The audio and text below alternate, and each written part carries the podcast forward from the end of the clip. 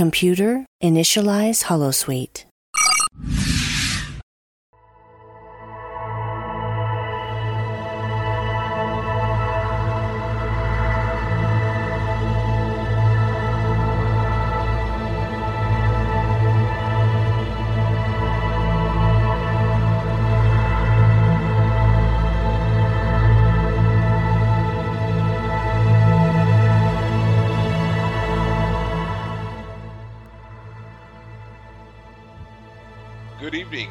Welcome to another episode of The Fire Caves, a Star Trek Deep Space Nine podcast. I'm one of your hosts, Perry. And I'm your host, David. Tonight we're talking about Season 3, Episode 3, The House of Quark. But before we continue, you can find us on Twitter, Facebook, Spotify, and Apple Podcasts as The Fire Caves, a Star Trek Deep Space Nine podcast. That's right, and as I say, every single week you should find us and follow us because we are a great time, a fantastic time. Um, things have kind of been a little quiet on the Twitter end these last few weeks because there's just been a lot of other things that were going on, so we kind of just stayed out of that for a bit. Um, but we're back, so come and join us. Come hang out. Um, a lot of fun, and there were some things that you might have missed out on if you didn't, if you weren't a part of some stuff this week. But anyway, you can get caught up real easy and enjoy us enjoy us on our conversations. Yeah. All right. So as David said, we are here to talk about Deep Space Nine in the season three episode, The House of Quark. Great episode. Yes. But before we get into all that, it's been a while for us. So David, how have you been since the last time we uh we got together to do this? Yeah, so it's been a little while for, for me. I had uh, a move that I've kind of talked about.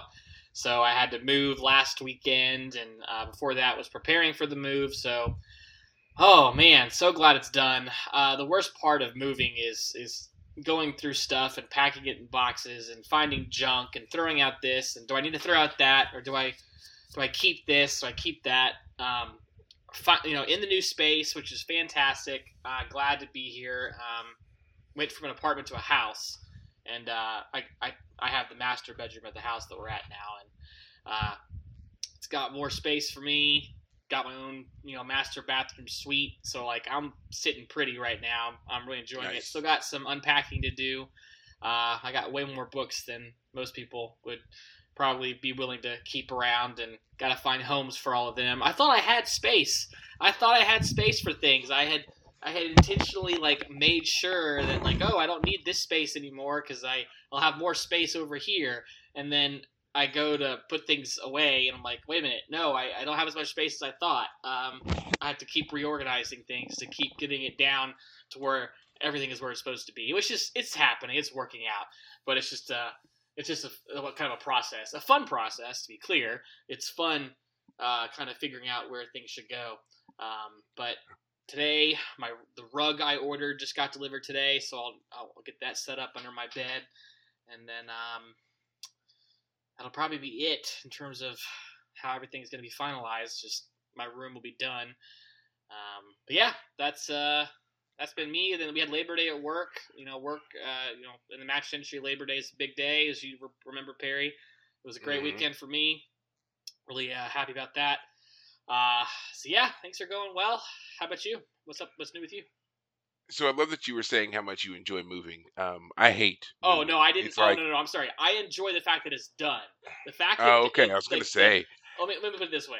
I have some heavy things, and thankfully, my roommate and our new roommate are bigger, taller guys than I am. They were willing to move some of my heavier stuff because I was contemplating paying, you know, movers to move some of my heavy Uh. stuff. My roommate was like, "Ah, no, we can get it." It's like, I mean, if you're willing to do it, I will- you got stairs there, so. But they did. They moved some of my heavy stuff for me. It's all. What will- what's what's fun about the process now is now that I can unpack, I can put things where I want them again. You know, I can have I like have Well, a man cave kind of thing. going Yeah. on. But anyway, Well, I will tell you right now, I'm a large man. I work out, but I hate moving. oh, I know. I hate moving things.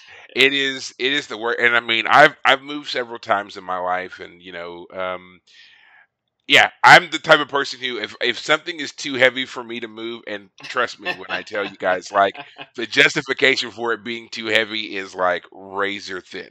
But so when I've decided that it's too heavy, I would much rather give it away or sell it yes. than try to than try to figure out a way to move it or get someone to help me or whatever. I I moved here from California with nothing more than a duffel bag and a dream. I mean, I, I left I left everything when I when I moved out from my place in California. I I sold what I could and what I couldn't sell, I gave away. Yeah. Packed up my stuff in one large, again, one large duffel bag, and that's how I arrived um, here in Texas some 11, 12 years ago. Wow. So, um, yeah, that that's my idea of a smart move. Just get rid of all of it.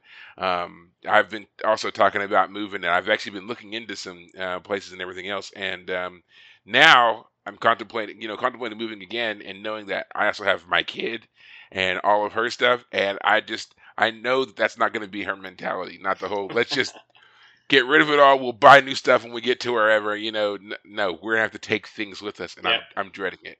like, do, do you really need this bookshelf? yeah. I didn't. Th- I didn't think so. we You know, can like get you another one of those. Yeah. yeah, but yeah, and it's um, and so for those of you who don't, who ha- haven't quite realized yet, we do record this show um in advance, about a week. But just recently, we had um, the last three episodes of the show were all done in advance, and uh, so it's really been about three weeks since David and I have actually been able to um, be here and Yeah. be able to record again um, with you all. So now, now this episode will actually come out um, the very next day. So that's the interesting thing for for this one. So you're you're getting some as close, almost as close to live as we can do at the moment. All right. Yep. Fresh baby. Um, absolutely. Now, um, for me, in these three weeks, I have really just been, um, you know, working and really kind of getting back into, um, I guess, a more regular routine with working out. I I know I talk about it a lot, and it's just one of those things that like it stays uh, on my mind. It's a fascinating little, you know, trying to figure out healthy life choices and all that other kind of stuff. And you have setbacks and all that, and talking about it certainly helps. But um, what I've really been doing lately with all that is um, I've been trying to establish a way that I can work out that basically I'm I'm comfortable because there are times when you know like if my kid is at school or whatever and I, know it's I'm probably overreacting but I just think about being somewhere when I may be needed elsewhere so then it takes me out of wanting to go and work out because it's like no just be be ready be on hand. So yeah even my my own mother was just like you need to like calm down and do things for yourself. It's all right you know? Um, so yeah, I just uh, then I'm just like I can't wait for my kid to get a little older so that I don't feel, you know, bad. You know, leaving an older kid by themselves for a little bit versus a younger one. You know, yeah. that kind of thing. Um, so yeah, no, I, I would never leave my kid alone. She's seven years old. I would never do that. But I'm just saying there are times when I'm like, if only you were a little older. you know. But at oh the same man, time, there's don't don't that's what grow up too happens so fast. soon. Don't grow up too fast. Right. I was Yeah. gonna say don't grow too fast. I don't Yeah. want to blink and suddenly you're you know 16 and you're whatever. You're gonna say that anyway. Um, yeah, it's gonna happen anyway. Um, other than that, yeah, just work, working out, and um, actually trying to get us to do something different next week, which is what I was going to talk to you about, David. Um, cool. what if we actually did a live show? Oh wow. like yeah. go go on and just have a live one on YouTube, and I mean, we would still set everything up for you know, doing the recording and capturing everything like we do now, but um, but that would be the episode. That would be it. You wouldn't be able to get hear the podcast version until a week later, whereas you would have Oh, the a live the- YouTube version. yeah. Yeah, that'd be Yeah. cool. That'd be really cool. Yeah. So guys, you heard it here first. It looks like next week we may be going all the way live. I'll have to put on a suit. yeah, right. You have to get something better than I guess a standard black shirt to wear. we'll need better lighting. We're currently at both of us kind of in a darker space. yeah, yeah. I'll I'll work on that. I, I, I have a thing about being in the dark. Um, but yeah, and also in these last few weeks, let's see what happened. We had um, we had Star Trek Week, of course, which was culminated on Star Trek Day, which was September 8th. And there was a lot of stuff out there for everybody who is a Trek fan. There were there were multiple panels that you could attend or you know do them in person or virtually. Um, I know I watched the virtual panel that did kind of like a um, it's like a snapshot of all of the uh, current shows and where they are and what's up next for them. So they were giving you like little previews and stuff. And I cannot wait for season three of Picard. They dropped that trailer and everybody looked amazing. Like there wasn't a single person in there who I was not just thoroughly happy and impressed to see. And I mean, they, yes, they're older, but they, they look good. They sound good and just from the bits you could see, it seemed like everybody was just like really into it. So really excited about that. Can't wait to see you know um, what that final because that's it. Uh, season three of Picard is the final season of the show, so I can't wait to see. Um, where that goes. Now, there have been talks, murmurings that there's going to be a couple of different spin offs. There's been talk of uh, a, a Janeway spin off, a Seven of Nine uh, spin off, and uh, then of course you got the other shows, uh, Lower Decks, Strange New Worlds. Um, there was some talk about the production of the Section Thirty One show, which seems to be going nowhere, in my opinion. I don't even know why they keep bringing it up. Like it's been talked about since season one of Discovery, and we're getting ready to start season five of Discovery, and we still haven't seen so much as a production note on the Section 31 show. So at this point, I'm just like, shut up about it. Like unless you're gonna really do something and give me a trailer, something, I don't want to hear about it anymore. um, but yeah, but it was still a lot of great stuff to see, and a lot of it is uh, obviously it's online. You should go YouTube, watch all of the trailers: Discovery, Strange New Worlds, Lower Decks, Picard, all of them. They're great. Like the, especially with um, the Lower Decks one, which I know is the cartoon one. There's so many like great like nostalgic Easter eggs and stuff that are laced throughout the entire thing. You will love it. If you're looking for those little things that like you thought no one else is really paying attention to, that's the show you should be watching because there is so much of it in there and it's funny. So go and check those out and okay. you'll really enjoy them. Gotcha. And of course, last but not least, we all know that um, Queen Elizabeth died, and um, she was 96, longest serving British monarch, and what was it? Seventy years. Is it seventy years? Yeah. Seventy years, and now we have King Charles the third. So, yep. but he's also ancient. So I'm like, you guys. I mean, he's going to get like what twenty years, and then he's out. Well, I mean, I guess not because their family is clearly exceedingly long lived. But even still, if he lived to be as if he lived to be as old as his mother, he'd be uh, reigning for 23 more years. And men don't usually live yeah. as long as women, so I imagine it'll be close to 20 years. But yeah, but at the same time, he's it's not like he's going to be living a hard life. Not like he's ever lived a hard life. So oh, the yeah. chances of him reaching the same age or even surpassing her and making it all the way to 100 is very strong. Yeah. So there was um, a meme I, I saw of uh, you know 73 year old man gets first job. gets his first job, right. I saw the same one. 73 year old man gets his first job. Don't give up. Don't lose hope. You can all, everybody can attain their dreams. Like there was something like that, you know. So, yeah. Um, but while we're on the subject, I, and I will say, while the passing of any individual is, of course, sad, and, you know, especially when you know that person, that's your family member, it's all the more poignant and sad for you. I, other than that, I just don't get the, monarch thing. Fervor, right? I mean, we don't have a monarchy here in the United States. I'm not. I'm certainly not trying to knock their system out. I don't even really understand how the British government works. That's my failing as an American.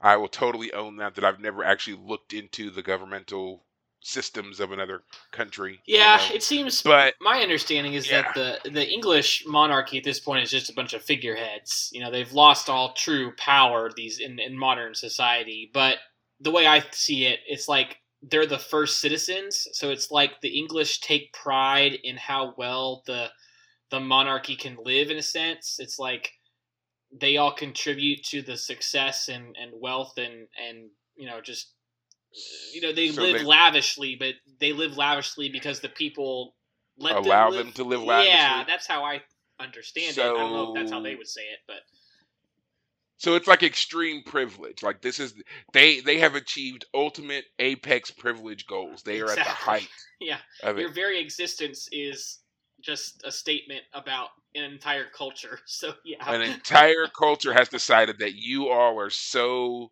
that you're literally so valuable. We will prop you up right. and let you spend countless millions until you die. Oh, she died with a half billion dollar fortune to her name.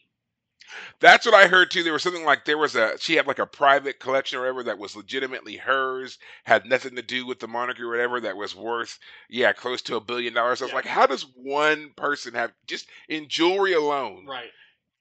almost a billion dollars worth of stuff? Yeah, I definitely feel like to be a British monarch, and again, I'm an American just commenting from a distance, it's like everything they own should technically be public property on some level.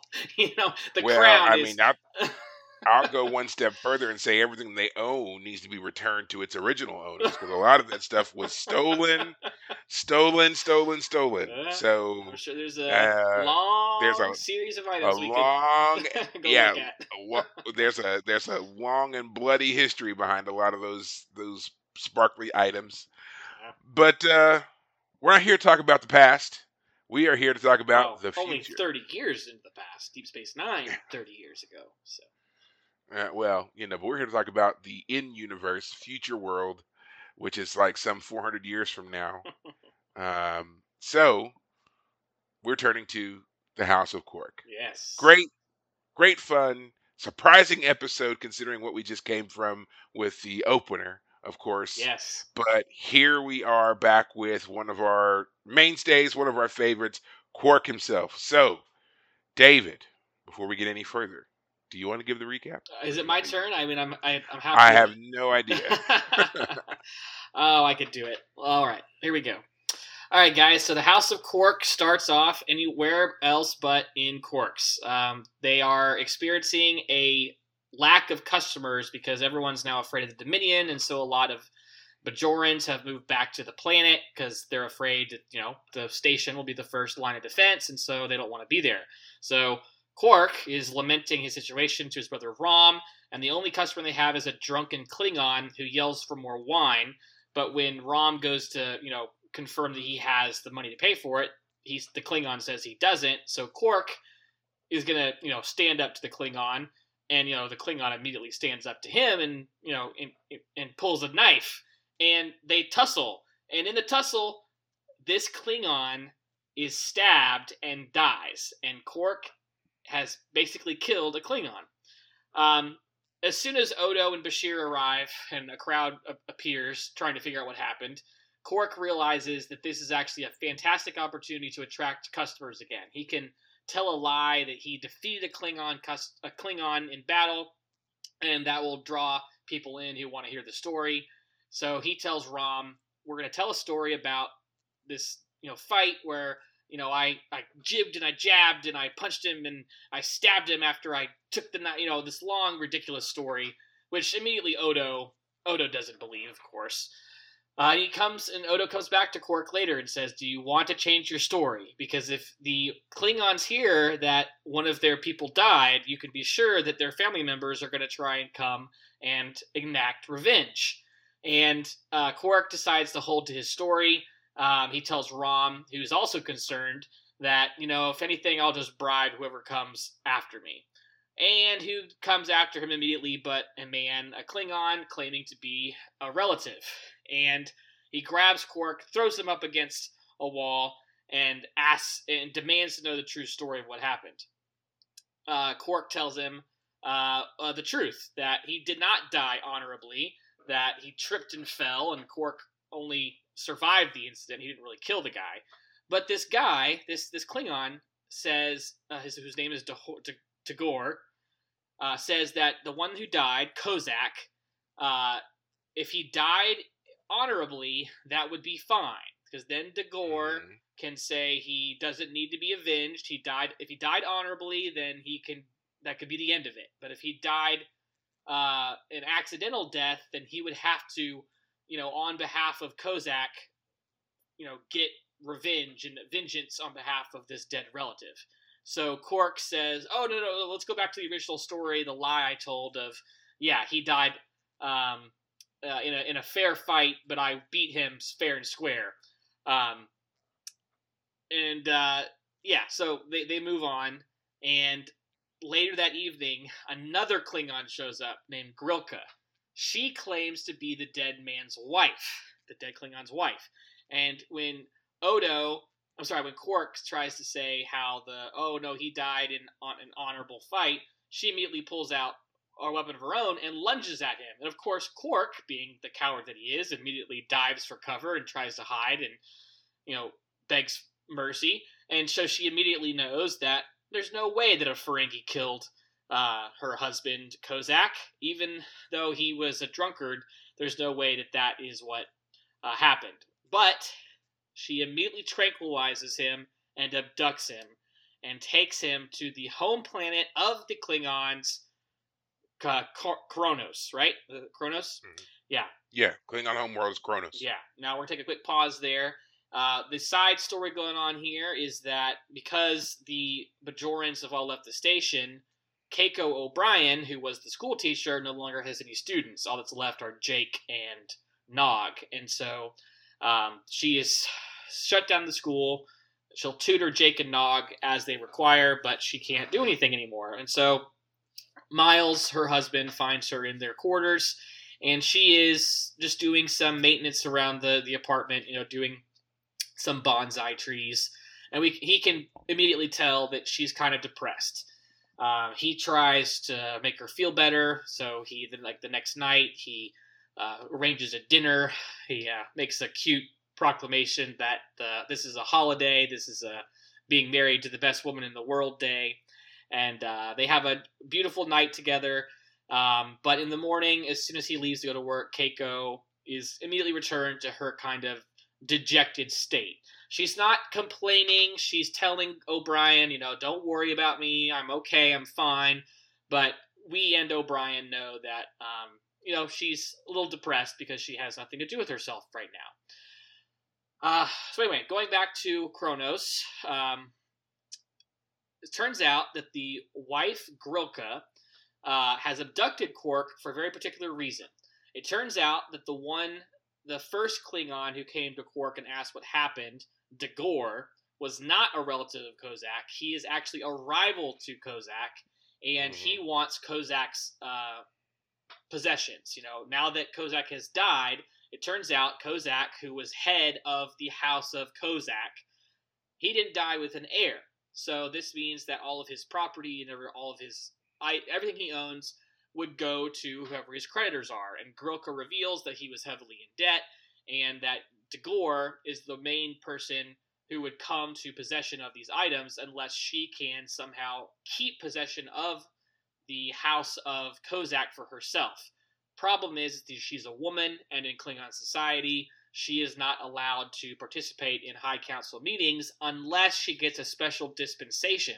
Which, if Quark had said originally that he died by falling down, you know, he died by tripping, that would have given her the, the ability to claim special dispensation. So Dagor, by coming back to the Klingons and saying he died honorably, I've confirmed the story, uh, now means that that's the official version, and that means that Quark is the one who kind of now has possession of Kozak's things. So Grilka, by abducting Quark, she takes him back to her home, and before Quark knows what's happening, they're married. she uh, she marries him all of a sudden, quick in a quick like sixty second wedding ceremony, and that means that now this is the House of Quark.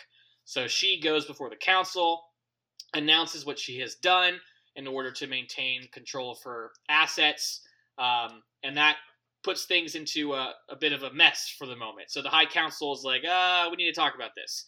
Uh, so Quark goes to her and says, "Hey, look, I uh, I know how to do finances and money things. So you tell me that you know your husband, who's now dead, had all these problems monetarily let me do my thing and figure out how we can get out of this. Uh, so he does his thing and uh, realizes that there are ways for them to get out of get, kind of to kind of get out of this whole situation. But the problem is that Klingons don't do things that way. That's not how Klingons right. resolve their issues. Um, so um, so he he's gonna be basically he's gonna have to fight. Quark is gonna have to fight in order to maintain things for Grilka. Um, and he's like, heck no, I'm not a fighter. There's no way this is gonna work out. So uh, I'm, you know, Rom's here. I'm I'm gonna run away. And so Grilka is, you know, dejected. She's angry with him. He's a coward, and she's gonna have to go in front of uh, the High Council with, uh, you know, Dagor ready to fight. But Quark returns. He has a he has a bat'leth. He's ready to fight, and they say go, and he immediately throws away the bat'leth and gets down on his knees and says, "Look, Dagor, you can't kill me right now while you know i'm weak i can't defeat you so i'm gonna put myself at your mercy if you kill me right now it's an execution which is not honorable in uh, klingon society to kill uh, you know an unarmed opponent. And Dagor is like i don't care and goes to swing his bat'leth and kill Quark. And um, the leader of the high council um, that Gowron um, uh, he says uh, he stops it and he says Quark uh, proved his you know bravery uh, by you know confronting Dagor, and Dagor proved himself a coward uh, and greedy and a you know mo- a money grubber by his why the way he did things, and so uh, Gowron turns his back on uh, Dagor, and the whole council turns their back on Dagor in the exact same way that um, back on uh, the next generation, Next gen. uh, Worf was for a time uh, exiled in the same way. So Discommendation. exactly. So uh, Quark is successful basically in resolving the situation, and back on the station, um, O'Brien, knowing that um, you know Keiko's a botanist, maybe I should get her back into botany again. So he goes to Sisko and asks, you know, can we uh, make an area of the station into like a botany area so Keiko can, you know, get back into her hobby. And you know, Sisko being a great dude, you know, great commander is like, I want to do everything possible to make sure that she's happy. Take, you know, Bay 21. It's it's already got problems, so we could very easily transition it into a uh, a botany area. However, Bashir later on notices what O'Brien is planning and confronts O'Brien and says, "This is not going to fix the problem. It's not a hobby that uh, Keiko has with botany. This is this is her job. This is what she who she is. This is what she does. She, you know, she really would need to go back into her botany, you know, uh, career in full, not as a pastime. And so O'Brien at the end of the episode uh, goes to Keiko and says, "Hey, I just heard about an expedition that's six months long on Bajor that needs a head botanist. You can go do that." And they will let you take uh, Molly, you know, their daughter, and he can very easily go visit them from the station. It's about a three-hour flight uh, on a runabout. So uh, she agrees, and she's happy about this. She seems pleased by this change of events. You know, she's going to go to her botany career again, um, and uh, yeah, a beautiful little scene between them. And I think that's pretty much it. Was there anything I missed there, Perry? No, that's about it. But again, we're gonna obviously hit hit more of this in a minute. But yeah, Yeah. you got the highlights. All right. You hit the highlights. So yes, um, what did you think of this episode after after all that? I thought this was fun. I, I mean, again, you can tell that this season, like, they have more money to spend on the episodes. Uh, all the cast looks fantastic. We're back on uh, Kronos in the Klingon High Council, no less. We got again, is it is it's Gowron, right? That's the guy's name. Gowron, Yeah, he's yes, he's back. ruler of the High I was so happy that he was there. It's like that's the same actor. Like if you've watched you know, TNG, Oh, yeah. you know who he is and his history. And like I felt like the set. I mean, I'm I'm sure it's not the same set they used on TNG. They've had to re- rebuild it, but it, it they they rebuilt it. It, it felt like the the set. Yeah, I'm sure they rebuilt it and they most likely added to it because that's one thing about Deep Space Nine. Um, a lot of the sets were very expansive Mm. um, to give you more of that feel of you know kind of being in there with everyone else. Like I mean, the the Promenade is a famous freestanding set that was on the Paramount lot, you know, for the whole run and then some. So big that it was, it was again it was the biggest um, space on the Paramount lot. Right. Yeah. So, and I mean, they used to use it all the time to show people through and do tours and everything else. So, yeah, I wouldn't be surprised at all if they did the same thing and kind of expanded the Klingon set a bit and gave you more to work with. Yeah. Um, and the lighting changed, so you could see a bit more. And yeah, I mean, we got to see Gowron and those eyes again, you know, and that's just he does that's look just half great. crazed. That's true. always, always. I still remember the very first time I that they revealed the character of Gowron on Next Generation, yeah. and uh, those big eyes popping out, Yeah. that deep set face. It was quite the look. And he also looks. Quite the the look. actor seems smaller than most Klingon actors, so he he almost seems Oh, to not man. quite fit as the leader of the Klingons because he doesn't seem quite the right size. But he's got the personality for it. He's just he's as aggressive. yeah. He's got a he's a very he's got a very crazed, threatening look about him yeah, that like oh, more than makes up for the fact that you know people like Worf tower over him. right. You know, Yeah. so yeah, And I, I just love. I think the Klingons are, in my opinion, one of the best success stories that Star Trek has. It's Oh, yeah. it's a fascinating culture, and every time you explore it, or at least I explore it, like I go in and I'm like, what? This culture doesn't make sense. These people are all, you know, they're just fighting all the time. They're always angry. They're always honor to this, honor to that. And then like you explore it and you're like, well, I mean, it still seems you know strange. It's still alien, but they you know this show has worked out some of the kinks on how this culture works. Well, and you also have to remember too that what we're seeing is such a small sliver of what is Klingon society. I mean, that's like saying that all humans are the same. We Right. know that we're not. We know I mean, you can travel, you know, just 50 miles and you'll find people who in their own homes have different, you know, traditions, customs and whatever else than than we do. Right. You know, and that's and that's just here. Right. So, I mean, yeah, to think that we see just because we see a couple of them prominently um, featured here in this political stage that that they are indicative of all Klingons everywhere. Obviously, that's not true. But you're right, though. They still give you so much. I mean, we've now seen because if, if you think about it, from the very first time that Klingons were introduced, all the way back in the '60s, what we get from them is this very kind of stolid, honorific society that's very aggressive and almost like a like a savage race. But then as time progresses, we see, you know, Orphan Worf who's trying to understand his his people, his culture, his heritage. He's trying to embrace that while also living this other life in the Federation. Uh-huh. Um, he's raising his son. He, he, we see it's the first time we hear about ambassadors, true ambassadors. You know, K'Ehleyr is an ambassador. Didn't Right. even, you know, what do you mean she's a Klingon and she's an ambassador? That wasn't like really a thing. And then we get to see several more of them. We get to see their rights of succession and how they decide Right. who's going to rule and and what you have to do and all that. We see singers and chefs and I mean they they have a very wide cultural Yes. spectrum, just like you would really expect from anyone. And it just gets better. Yeah. It gets better and better. Deep Space Nine really does dive into the Klingon culture, psyche, mythos, whatever you want to call it, hard. Like Yeah. we got a lot in Next Generation, especially towards the end, which really helps to set up Deep Space Nine for certain things later on. But yeah, um, a lot of great stuff with the with the Klingons, and I'm glad that you said that because they I I feel the same way. I feel like the Klingons are probably one of the better thought out um, alien races Right. that we see, and um, I, second would be to me the Bajorans. We get a lot from Bajorans, and again, that's kind of springboarding from Next Generation, and then full development here in in Deep Space Nine.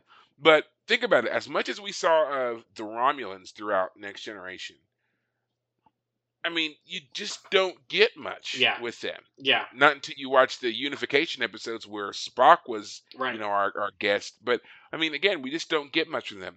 We get more of the Ferengi here, sure, but I think overall the Klingons have had the most lasting um, impact on Trek, and then also the most development.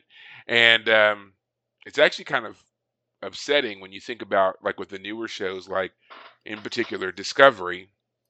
Again, Discovery's getting ready to enter into its um, fifth season and they were they were so Klingon heavy in the first season, which you know fine, but then there's been nothing else. There's been no mention of them. We haven't seen them, not a ship, not a person, nothing. And now that they've flung the show so far into the future, it's like the Klingons have wholly disappeared. It's like, where are they? right. I need you to bring them back. We need an update, even if it's just like a, a quick walk by, somebody, you know, Klingon in a Federation uniform. Something. Show me that there has been some kind of integration here, because that's what we were basically being trained literally since the inception of, of Star Trek. yeah.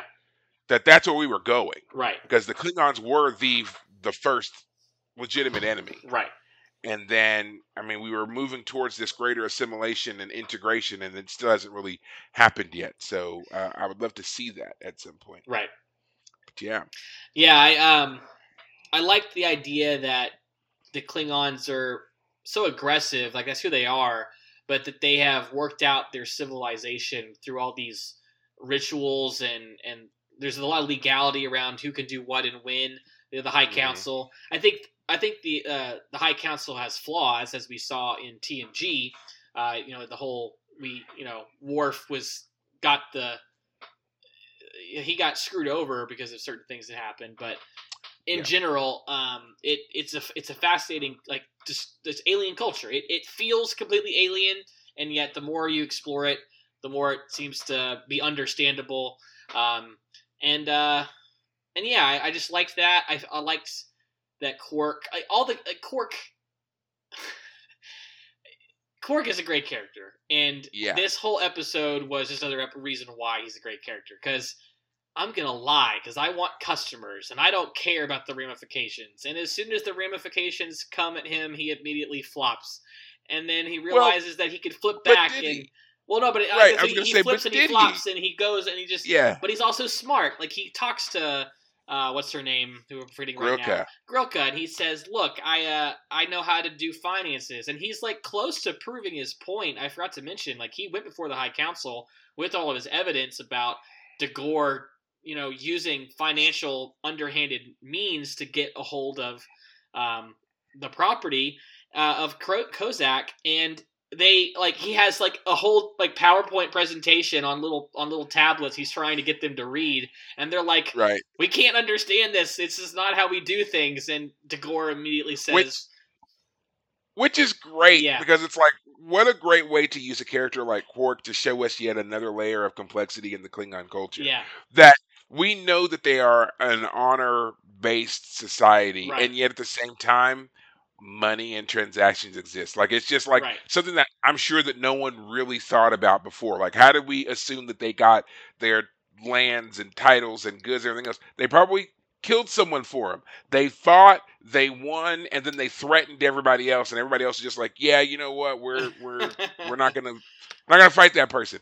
But I mean, now we also find out that you know there's a whole thing with currency and money exchanging hands and buying someone's debt, and that this guy, instead of doing things in the traditional honorable Klingon way, right, did it in this very you know kind of underhanded transactional way. And even Gowron says to him, you know, you used money to take down a great house. Like he's so in- Yeah. insulted. He's like, you couldn't even come to their door and bite him. You used Yeah. money. yeah, yeah." You know, it's just like he's so upset by it. yeah, You know? I love the idea that like this is a great introduction of you know Klingon and you know Ferengi, how those cultures would clash. Like there aren't And- any and humans exactly. in any of that. Why?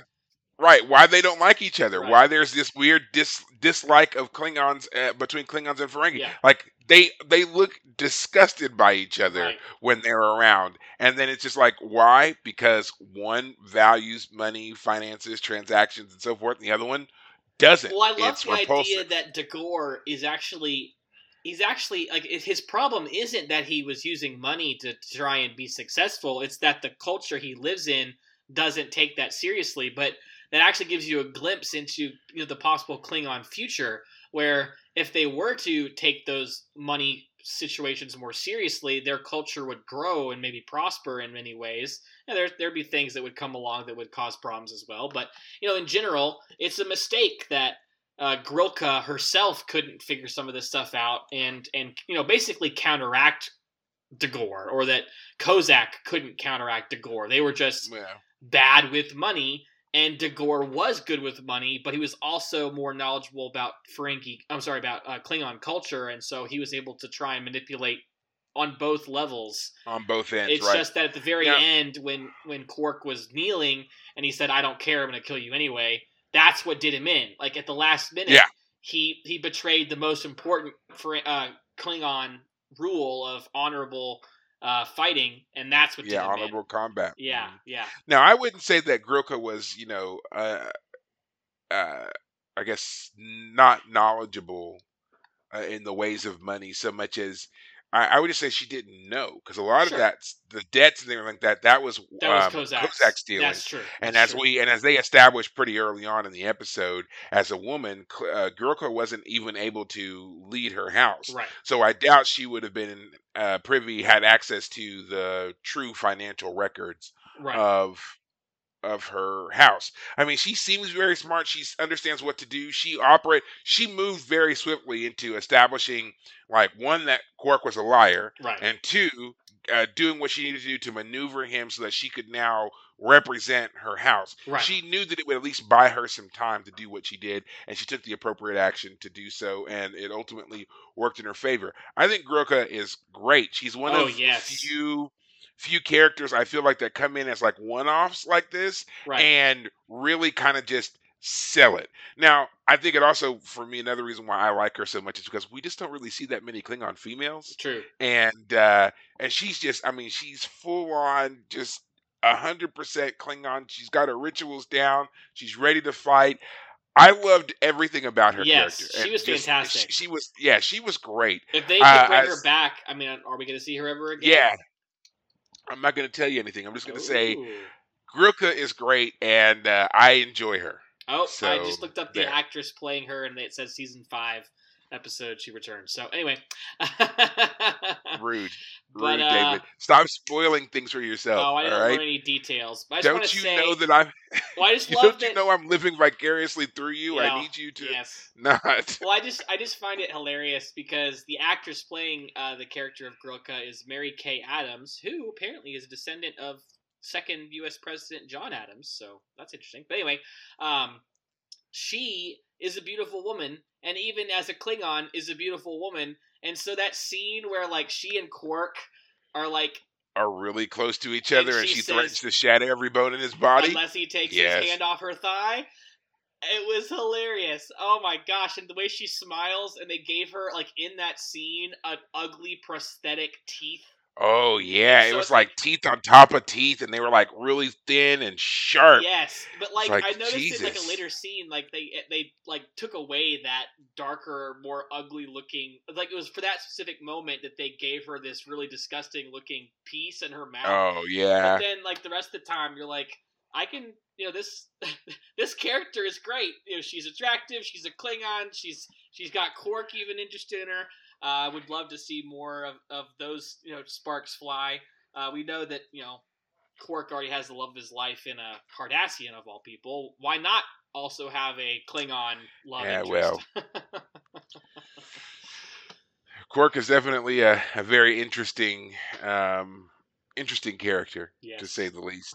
And we obviously we enjoy him, and he gives us some of our best scenes, or some of our favorite scenes. Like even early on, shortly after the accidental killing of Kozak, you know, um, one of my favorites is you know the bar is packed, and he's telling the story again and again. And he's serving the drinks and everything else, and then you the camera pans and turns, and there's Odo standing there like a damn statue in the middle of the, and he's just like glaring at Odo glaring at him. He's like, "What do you yeah. want?" And I just like, I loved it. I just because it completely took him out of his element. Even in his own bar, Right. you know, he's not exactly, he's not totally king of the castle. You know, there's always somebody there who is just like, I see right through you. I know Yeah. that you're lying. Well, it's so and funny. I was that's thinking, basically Odo. if I'm Odo, how do I ex- eh, look at this? Anything Quark would say would be a lie, no matter which way. Like, if he truly had killed the guy and he had truly murdered him, he'd be saying he didn't. For him to be saying, "Oh yes, I did kill him. I I defeated him in combat," is to know that he didn't do that. You know, anything Quark would have said would have been a lie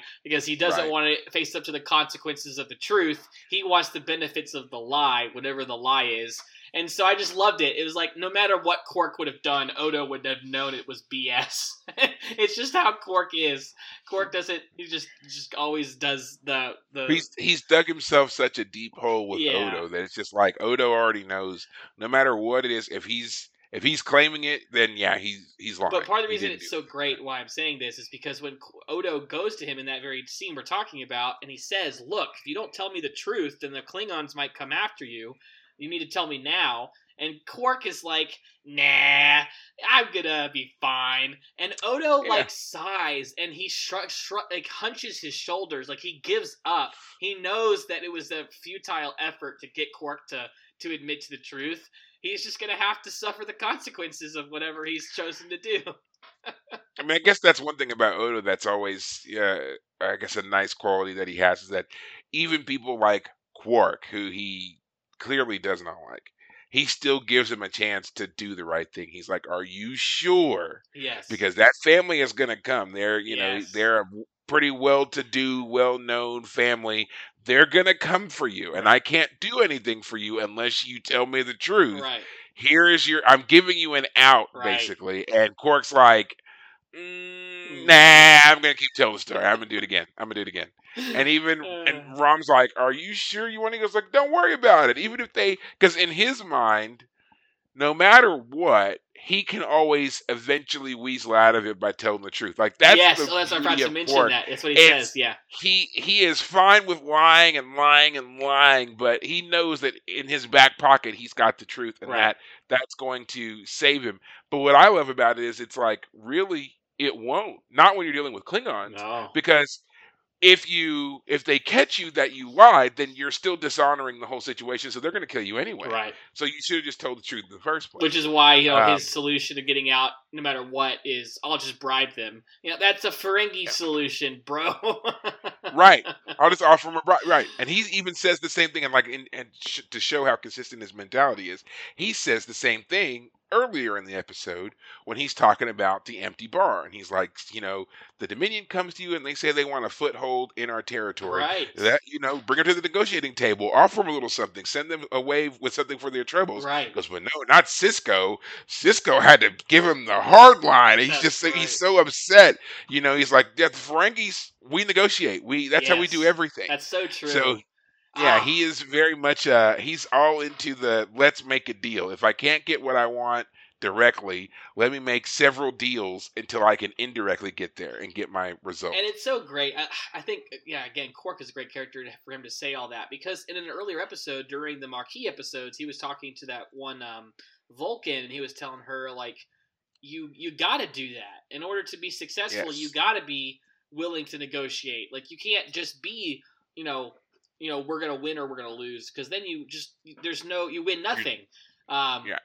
Yeah, so Quark is sometimes right. I would say against the Dominion, he's wrong because we saw in those previous two episodes that no, they the the the changelings who are the founders who control the Dominion, they don't take any prisoners because they they see themselves as a hunted you know race, and so to protect themselves, they have to be the aggressors. But um, I don't know. We didn't try Quark's way, at least not. Well, I guess we kind of did. We Quark has gone into the Gamma Quadrant to try and negotiate, so he's not half well, wrong, he, but he's not. he didn't he didn't so much go into the Gamma Quadrant to negotiate with the Dominion. That's true. he went into the Gamma Quadrant to basically find out where the Dominion was. right. and then let Starfleet take over. And then he's, you know, and if you think about it, we did not present it in terms that like a Ferengi would understand. Like he said, we didn't offer them really anything other than, hey, we want to have peace with you all. Stay on your side. We'll stay on our. Or no, not even that. We like our whole the Federation. I keep saying we like I'm in the Federation or whatever. But the Federation was basically like, you know, we're we're explorers. We don't mean any harm or whatever. We're just gonna kind of go out here, just leave our ships alone. And the Dominion was like, no, you don't understand. Like, you guys are a threat to everything that we are. right. And instead of trying to understand them, the Federation's like, okay, look, we tried. If you keep messing with us, we're gonna we're gonna fight you. right. Yeah. So the the Federation does a great job of leveling veiled threats. You know, it's uh we're we're peaceful to a point. Once you reach that point though, we're we can be just as violent right. as anyone else. Right. So um and maybe that's like not necessarily the lesson, but I think that's why Quark always ends up being so appealing because he does present an alternative way of looking at whatever is going on. And often I feel like his way of looking at it is more in line with how we think currently culturally. Right. You know, negotiate, talk this out, offer them something, figure out what you can get in return. That's the trade off. That's how you establish peace. It's not highfalutin words and ideas. It's they have something I want, I have something they want. Let's figure out a way to meet in the middle Right. and exchange and then move on. Right. So Yeah, yeah, it's it's it's so great. I like. I just love the idea that.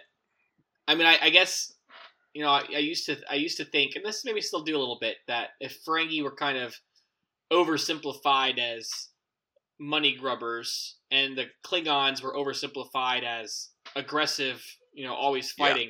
Fighting. But again, that's that Star Trek is is being successful at actually digging into how that actually makes those cultures interesting and different from each other and how they clash against each other and yeah yeah so I'm going to say that, that that's true, but I think that's all through the benefit of time. fair Because when the Klingons first started, they were certainly one dimensional. They were an aggressive species. They, you know, there was this hatred of humans, and you know, Kirk inspired a lot of ire from you know Kang and Kor and, and the old guys when they were all running around with each other back then. Um, and then the Ferengi, when they were first introduced on Next Generation, they were menacing troll-like creatures. You know, there was no real attempt to understand their motivations other than we know that they are all about material possessions, which this is something that we were told as enlightened humans of the future we we would move well beyond. So that's why it was always the the Ferengi were us in the past, or basically us now. You know, um, and so now, but I mean, like over the intervening decades, again, 56 years of, of Trek, I think that you see this a lot with a lot of other um, other uh, franchises. But I think Star Trek has been the most successful because it has so much time. You find people who who find one thing interesting or compelling about a character or a species or whatever, and they end up kind of doing this deep dive that ends up giving us more right. You know, that's how we get so many different tales and spin-offs of all kinds of things. And the Ferengi and the Klingons and, you know, to a certain extent, the Romulans and Vulcans, all the rest of them, they are just benefactors of people being around long enough to do that. Right. Yeah yeah that's true yeah So I mean, I wonder what we'll see of like the Bajorans in the in another twenty years. You know, if they're still talked about or not, or right any of the other races. Like, will there be a revisit of some of those other one-off aliens that we just never saw again until someone writes something else about them years from now? right You know. But now, of course, let's turn our attention to our. I guess this would be our B story. You know, which I I really enjoyed. A couple of great moments in there oh too. yeah The O the O'Briens. yeah Keiko is struggling. Yeah. You know, she is a woman without a without a cause. You know, without a job yeah and she's struggling here on the station. Right. So, uh, what did you think of uh, Miles' uh, his solution ultimately? The suggestion that she go to Bajor. So I, I'm kind of torn on it on some level because I feel like, oh my gosh, like six months of separation, and you know you're gonna you know, take the daughter, and he he's gonna be up on the station, like on, at home, if you will. But then and he's like, it's only three hours away. Like, okay, so it's not the worst. But then I was thinking, like, well, I mean, he's in a military organization. I know the Federation tries to, you know, try and talk about themselves as not being Yeah. just military, Muddy, but muddy the waters a bit. Muddy right, the waters. but they're that, primarily yeah. a military organization. He's he's a he's a enlisted man who who is important to the station. I guess for me, I was surprised that um, I, I expected him to initially go to Sisko and say, "I think I might need to transfer away." Uh, so when they were doing the solution of, "Oh, we can have her do a you know botany here on the station," I was at first I thought that was a great solution. Like I mean I don't know how big this storage bay was going to be, but like okay, let's go for it. Like that would be her job now. Like do what she kind of was originally thought of. I think during the first step season, eh, like even the first episode of like you know her. At least I think it was maybe my suggestion, but like her let her be like the botanist for the gamma quadrant here on the station. Yeah. But then, of course, the problem is the Dominion is a, is an issue, so she can't be that. Um, but well, if uh, you remember, that was actually a suggestion for her early on in the show. okay, so was it? It was the Um, show suggested. There was a suggestion- Okay.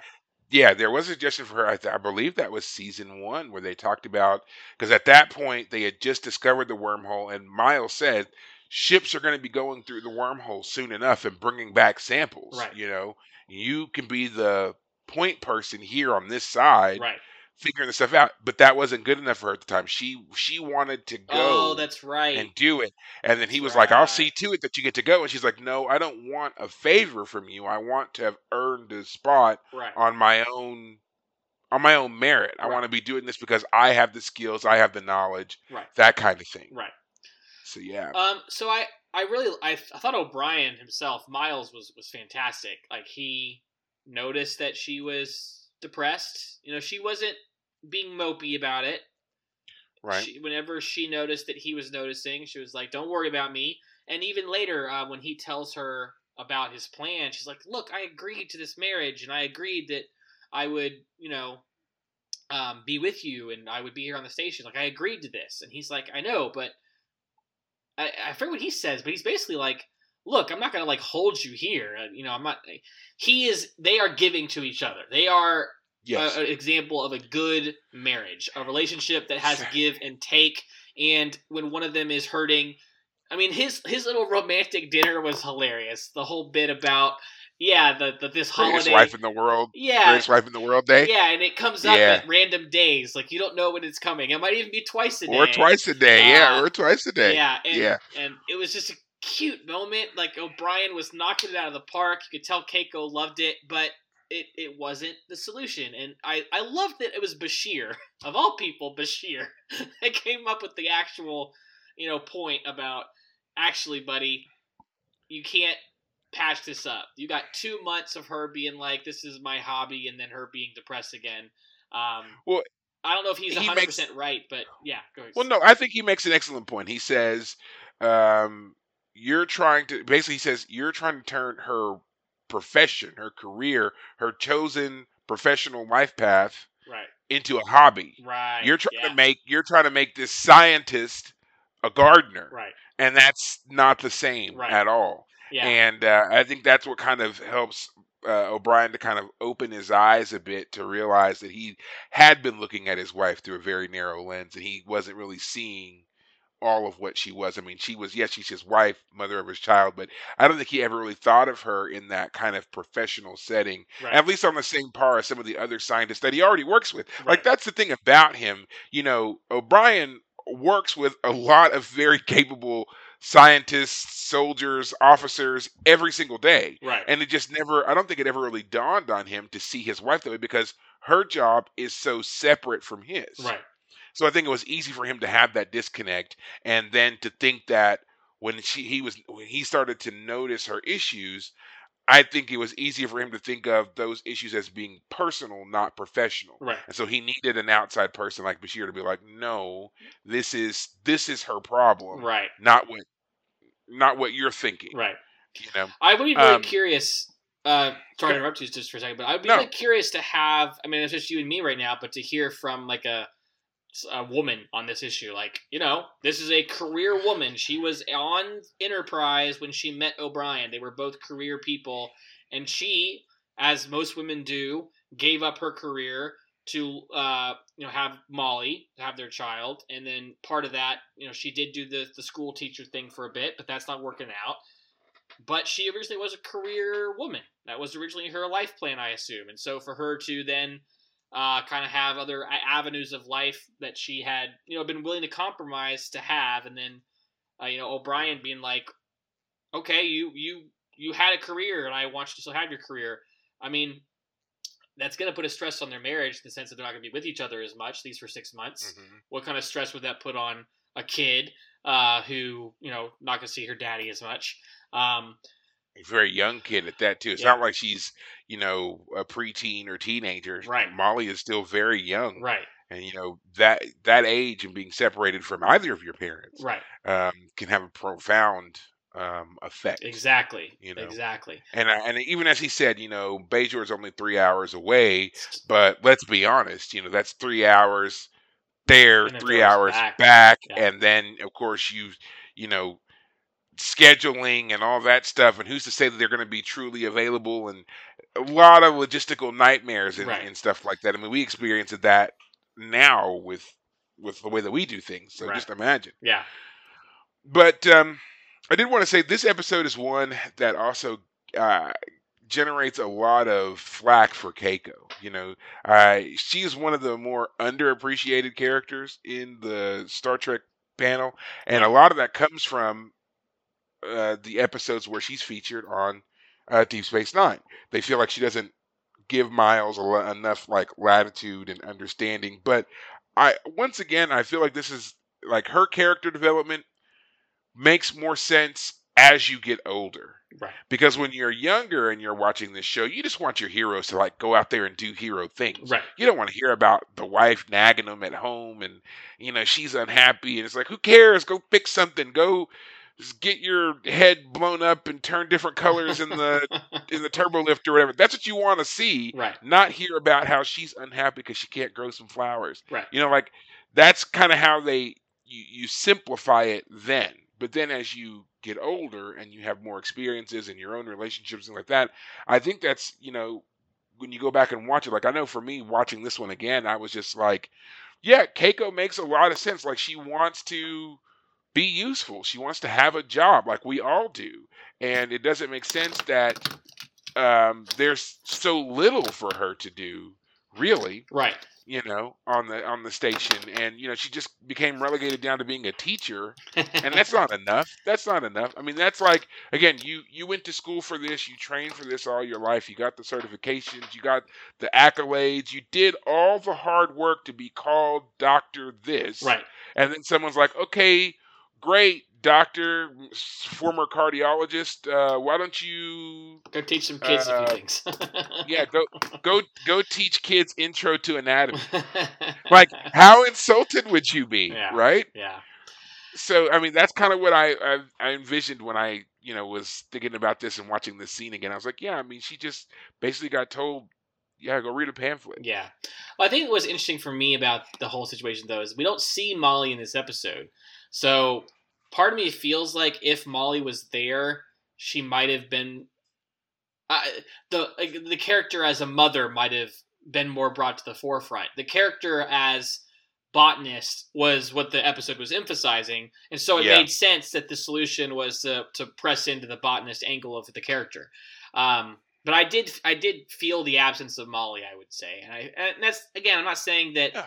the character made the wrong decision. I'm just saying um, I feel like because that aspect was not brought into the episode, the complexity of the situation was also a little de-emphasized. Because oh, we we're gonna go, you're gonna go do your thing, and Molly will join you.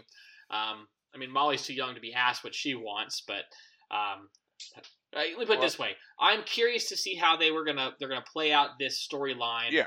Over this next six months in in show history. You know, over the next you know a couple episodes, whenever we see her again, what what what changes will we notice? Yeah. and uh, yeah, so and i'm going to disagree with you and just say that i feel like if they had brought molly into it i think that it would have been too easy for them to dismiss the um the concerns and the feelings that Keiko was expressing.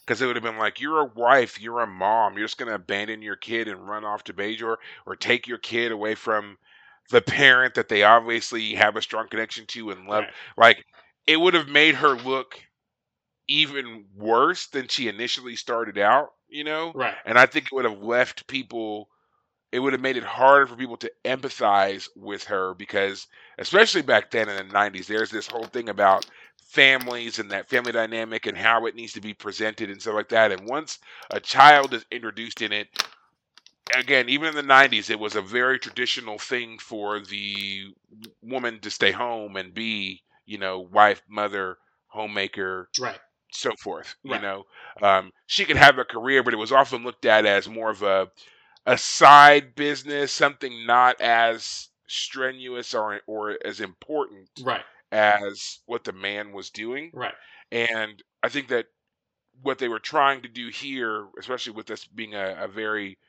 future focused show, was trying to show that these are two people who are equally eminently qualified for their various uh, job paths, Right. but one of them has stopped, and there there needs to be some acknowledgement of that. Right. So Yeah. so I would- I, yeah, I, agree liked it. that. I liked Yeah. it. I liked it. I liked the way that they did it. Um, but don't worry, I will give you this uh, mild spoiler. This comes up again, Yeah. and you you will get your interplay of not just Miles and Keiko, but Miles, Keiko, and Molly, and a special someone else who I can't wait to see. Um, not going to tell you who. You're just going to have to wait. Got it. You're just going to have to wait. Um, Gotcha. and I, before we do anything else, I did also want to say another scene that I loved that was a part of this story when when O'Brien goes to Sisko to ask him about turning one of the cargo bays into the arboretum. I I loved the lead up to it because he walks in and you know it's Sisko, Dax, and Kira, and they're in a meeting, and Dax immediately identifies why O'Brien wants to talk to uh, Sisko, Yeah. and then she tries to excuse her and Kira, and Kira's like, "Ugh, "That must be some kind of human thing," Right. And just like sits there, and, and Sisko's like, "Yeah, get out." um, I, I once again, I love how they just little things like that can eh, highlight cultural differences. right. So yeah, like Kira was like, "Nah, we don't do that," Right. and was just ready to sit there and continue to work. in that moment, I thought of, you know, do Bajorans get married? Because I think I don't. I mean, I don't really remember ever seeing a Bajoran marriage, frankly. And with all the questions about her and, um, what's his face. Bareil. Bareil, and uh, again, I milk can't. toast I. Yeah, exactly. I can't really think of seeing a Bajoran marriage, or at least not in the you know human context. So in that moment, I was like, is this an expression of you know Bajorans don't have marriage like Earthlings Oh, no. do, and so that's her ignorance They- coming out, or they have marriage. Okay, They they very much do have marriage.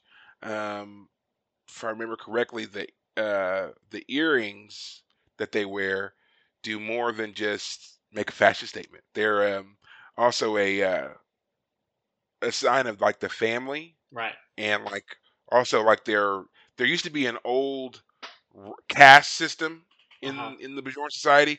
So the the earring represented your family and your caste. right, And then whenever you got married, you changed your earring out accordingly to affect to reflect your new bonding with whomever it is and family and and so forth. right. Um, we they haven't really done much of that just yet. We're going to get more into that in uh, some future episodes, but that doesn't really spoil anything for you. It's just yeah, they get married.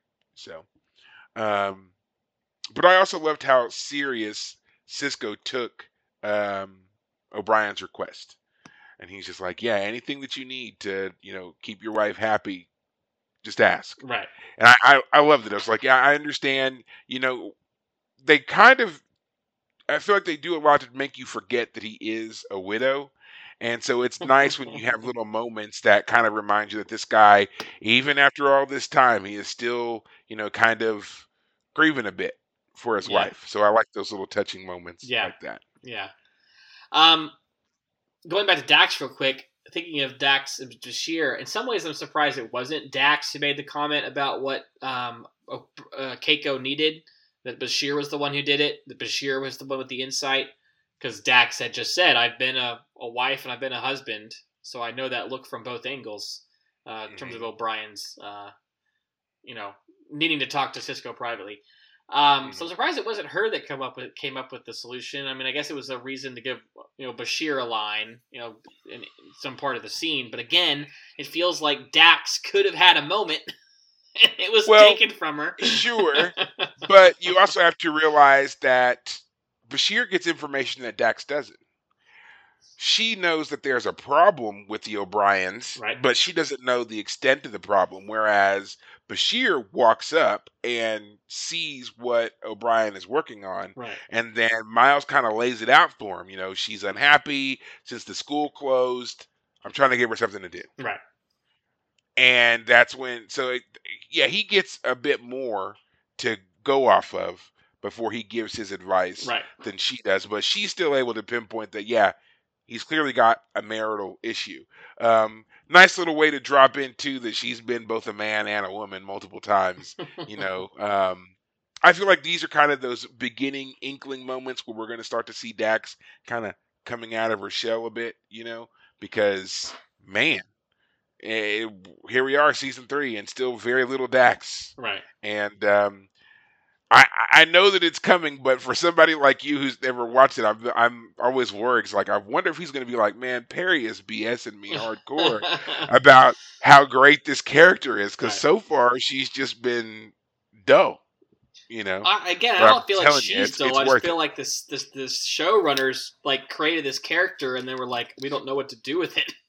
we don't know what to do with this character, so she's just gonna say a line here or there, and then I uh, sounds like they figure her character out and suddenly she blossoms. So I just wonder. I've always wondered if there was just like somebody who was like kind of keeping their hand on her character and pressing her down, and then they just, for whatever reason, either they got fired or they retired or whatever, but they disappeared, and now all of a sudden we got Dax. You know, so um, that's how I always take that. But yeah, um, it's coming. That's what I'm gonna say. It's coming. gotcha. Okay. Well, it seems like we are right about at the end of our time here. Is there anything else that you would like to say Oh, I just about this episode? There was one other thing, and it's about Quark. Go Yeah. back to him real quick. Um, I liked the little interplay he he had with the whole idea that it's not about money; it's about respect. When he was wanting to insist on his false version of events, and then um, by the end of the episode, he's back to his Ferengi ways. You know, it's not about respect; it's about he he, he would give up the respect he wants. You know, um, The money. He wants money. He wants some pro- latinum. He wants latinum um, you know, all of the people in the bar that had come in to hear his stories had left again, and now it's he, he wants good old hard, good old uh, Latinum. And uh, Yeah. when when um, Grilka was mad at Quark, she said, "You know, I thought you were honorable and you were everything, but it turns out all you have for your heart is a little uh, piece of platinum, and it's a small piece at that, or something that, that line. like Yeah. that. And so it was just funny. It's like she's trying to insult him, but like that is not an insult to him, you know. But he, Well, it was. It only. It only turned into an insult when she said it was a small piece. yeah, exactly. Then, then it was like, oh, them's fighting words. exactly. He was. He was ready to let everything go. Right. It was, that she said before that. yeah, He's like, wait, no, Yeah. no, and so I, I, I had up. everything up until the moment where Quark appeared in the uh, the you know to went to the the duel at the end of the episode. I thought everything was great. So when it turns out he showed up for the duel, like we didn't see him have his change of heart off. He was off screen. Like he left with Yeah. Rom, and then the next scene is her standing there pretending that she's waiting for Quark, even though she just you know watched him leave and you know kind of cursed him out for it. And then there he is. He's coming back. So I was sad that we didn't get to see him have his change of heart. You know, why would he have a change of heart? It was a fun moment to see him, you know, win the moment. You know, with the the whole Oh, like you, you're going to execute me, and that's not going to be honorable. So you, I I put you at an impasse, is what he does. Um, Yeah. and uh, so it was it was a great moment, but I was like, ah, I'm sad that we don't get to see his change of heart. But I did like at the very end when uh, Rom, his brother Rom, says, "Tell the story again," and he's and he was like. "Well, there's no one here to tell it." He's like, "But I want to hear it again," and he was there. And Quark then goes into the the story, and he's when I first walked into the room, I realized that Dagor was at least three meters taller than I remembered him. Oh man, such such embellishment. yeah. Um, and, and speaking of that scene when he walked back in uh, to actually stand with Grilka, I love that he was just like, "I'm Quark, son of Keldar, here to fight Dagor, son of whomever. whatever." No, he doesn't even say right. whomever. He's like, Whatever. "Whatever." Yeah, that's right. It was just great the insult. shock- It was a great Right. I was like, man. I loved it. I was like, I don't know, I don't know who. Like, a serious stroke of genius with that one, and then of course Armin Shimerman's delivery is spot on. Yeah. Because even I, even watching it, like it's been a while since I've seen this episode, so I, I watched it again, and when it got to that part, I did the same thing to Gordon. I was like, uh, whoa! It's like I forgot that was in there. yeah, yeah. I, I So, okay. I've said it before. I'll just say it again. But Quark is the best realized character so far on the show. Oh, yeah, yeah. yeah. So He started out strong and he's maintained it, but uh, Yeah. he he definitely makes everybody else up their game. yeah, Um, except for. Odo. Odo was another one who came on real strong. I'm going to stand by Odo on that too. He came on real strong and hasn't diminished yet in Yeah. my eyes. we're getting so, we're getting more from him too. Yeah, it was yeah. yeah yeah. yeah. Well, so I think that will be about it for us um, for this episode. I do want to remind everyone that you should go to at least StarTrek.com and watch all of the trailers for all the new shows. They're all there. Um, there's some great stuff. I know I didn't talk about Discovery or Strange New Worlds, um, but there's some great stuff from those as well. Um, I actually am really excited about the direction that all of Trek is taking right now. And I have to admit, if they do a Janeway show, kind of like they did the you know the Picard show, I'd be excited. I would love to watch that. I would love to see how they kind of explain certain things because you know even in Picard, you know, uh, Seven of Nine is on Picard, but there's no explanation for how she got from End of Voyager to there to to where she is there. Hmm. So I would love a show that kind of gives us kind of fills in that gap a bit. What's Seven been up to for the past 25 years? You know. Um, so yeah, I would love to see some of that stuff. But again, go check all that out. And as always, you can listen and catch up with us and everything that we were doing in the last three weeks before today um, at the Fire Caves. You can find us anywhere you listen to podcasts as the Fire Caves. Of course, I do it on Spotify. And as always, check us out on Twitter, Facebook, all those social media things as well. Um, and join in the conversation. But until next week, take care of yourselves. Thanks, guys.